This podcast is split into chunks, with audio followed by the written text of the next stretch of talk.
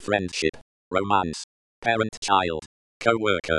We all have many different relationships, and we can set the tone for how they'll go and how much or how little anxiety they'll cause. The way to do it is rather fun. Find little things about the relationships to celebrate every day.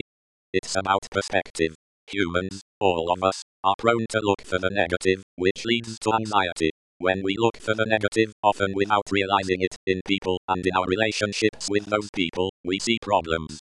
Problems exist in all relationships, but if that's our primary focus, we feel increasingly worried and anxious about them. When we shift our perspective to the positive, we change our experience with others. To be fully effective, go beyond noticing the positive to celebrating it. Celebrating is simple. Celebrating means doing small, quick things to acknowledge something good. Celebration examples. Buy yourself and someone you know a cup of coffee, and enjoy drinking them together.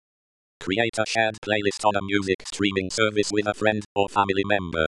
Have fun adding songs and sharing reactions. Find a walking buddy and take regular walks together for exercise and companionship. Add to this list so it appeals to you. Think of simple thing to do with people in your life to celebrate positive things you notice about your relationships. Does celebrating like this really make a difference in reducing relationship anxiety? It does. Celebrations stimulate the brain. When you look for positive aspects of your interactions with others, the people themselves, and your own actions, and then do something to celebrate the positive, you trigger the dopamine system in your brain.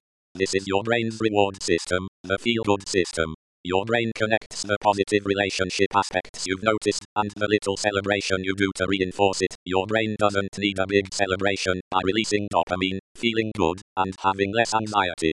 Shifting your thinking, noticing the good on purpose, and celebrating that good releases dopamine that reduces anxiety. The more you do this, the more the brain will associate its dopamine rushes with your relationships.